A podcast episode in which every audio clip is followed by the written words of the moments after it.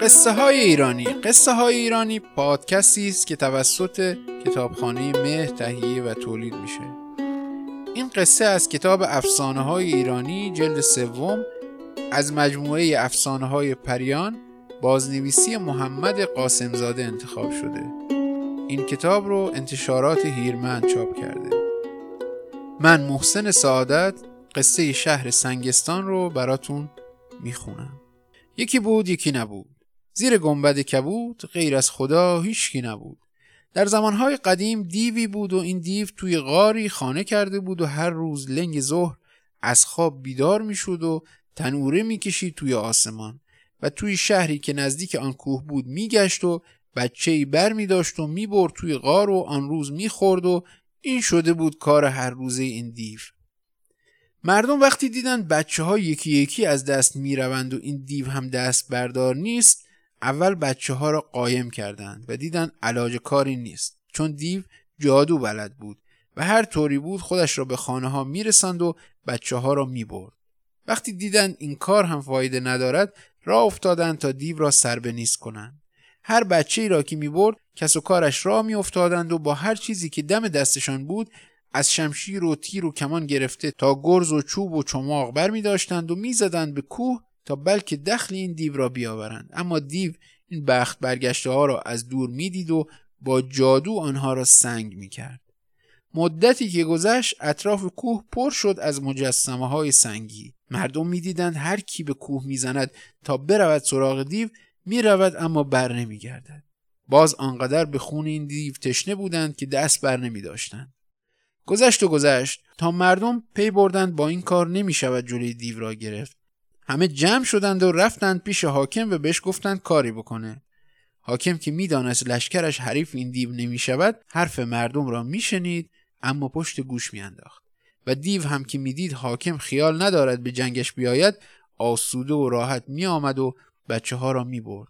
اما زد و پای دیو به خانه حاکم هم باز شد و روزی بهش خبر دادند که چه نشسته ای که دیو بچه خودت را هم برد.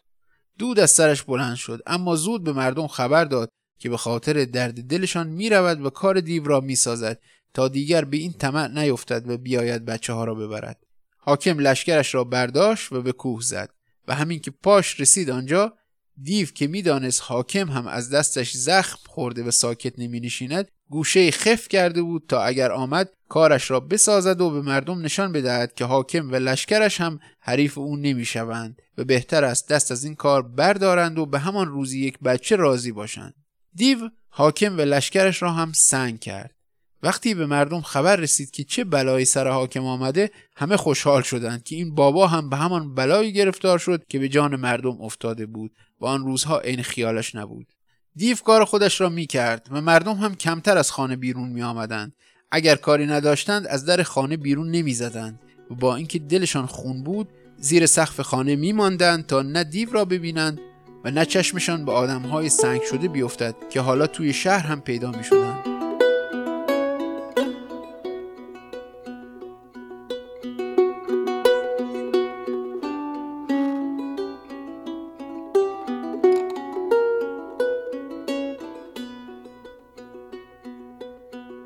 مردم با این بدبختی سر می‌کردند تا اینکه روزی پسر پانزده ساله به اسم خدنگ که معلوم نبود سر و کلش یکهو از کجا پیدا شده آمد و به مردم گفت خودش تک و تنها می رود و سر این دیو را زیر آب می کند اما دو تا شرط دارد.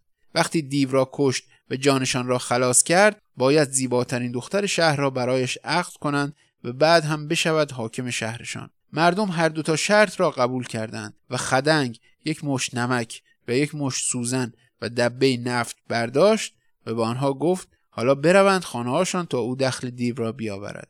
مردم رفتند و خدنگ هم آرام آرام راه افتاد که دیو سر راهش سبز شد. پسر هیچ ترسی به دل راه نداد و به دیو سلام کرد و لبخندی زد و گفت می‌دانسته امروز نوبتش شده و حالا حاضر است که لقمه چپ او بشود. دیو هم خوشحال شد که امروز بی درد سر به خوراکش رسیده. خدنگ را انداخت روی کولش و تنوره کشید و رفت هوا و خیلی زود رسیدند به غار. همین که پسره را گذاشت روی زمین و خواست دست به کار شود و به خودش می‌گفت از کجا شروع کند به خوردنش؟ پسره گفت پیش از این که منو بخوری یه خواهش دارم که می‌خوام بهش عمل کنی. می‌خوام دندوناتو تمیز کنم تا وقتی منو می‌خوری من درد نکشم.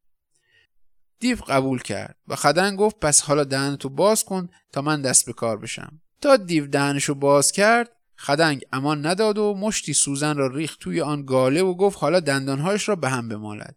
تا دیو دهنش را بست درد پیچید به چهار ستون بدنش و نعرش به هوا رفت. خدنگ که دید قدم اول را خوب برداشته معطل نکرد و نمک را پاشید به چشمش و دیو حالا جای را نمی‌دید. هم دهنش را تکان می‌داد و هم چشمش را. از یکی خون میریخت و آن یکی هم داشت کور می‌شد. خدنگ دید جای ایستادن نیست. و فرصتی به دست آمده که نباید از دستش بدهد. همینطور که دیو فیچ و تاب می‌خورد نفت را ریخت به تنش و آتشش زد. دیو یک پارچه آتش شد و آنقدر این ور آنور پرید تا جان داد و افتاد روی زمین. خدنگ صبر کرد تا دیو خاکستر شد و با خیال راحت راه افتاد تا از غار بزند بیرون که دید الماس بزرگی روی زمین افتاده. زود الماس را برداشت و گذاشت توی جیبش و زد بیرون. خدنگ رسید به مجسمه های سنگی الماس را آورد بیرون و بهش نگاه کرد و جواهر برقی زد که چشم پسر خیره ماند. اما دید هر وقت نورش به یکی از مجسمه ها میافتد جان می‌گیرد و بر میگردد به حال اولش. خوشحال شد و مجسمه ها را یکی یکی برگردان به همان شکلی که پیش از جادو بودند. اما تا به حاکم رسید این کار را نکرد. جان بهش داد اما از کمر به پایین سنگ شده باقی ماند تا ببیند مردم خوشحال شدند و به جای روزهایی که عین خیالش نبود که مردم درد می‌کشند قصه بخورد به مردم خبر رسید که خدنگ دیو را کشته و آدمهای سنگ شده را هم برگردانده به حال اولشان.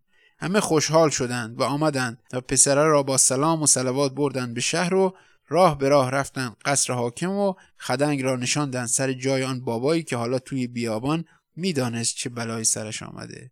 بعد هم دخترهای زیبای شهر را جمع کردند و آوردند پیش او تا ببینند کدام یک را میپسندد. خدنگ یکی را که به نظرش زیباتر از همه بود انتخاب کرد و جشن بزرگی گرفتند و دخترها را عقد کردند و فرستادند قصر حاکم. خدنگ سالهای سال با عدل و داد حکومت کرد و مردم هم به خیر و خوشی و بیغم و قصه سرشان به زندگی خودشان گرم بود. قصه ما به سر رسید کلاقه به خونش نرسید.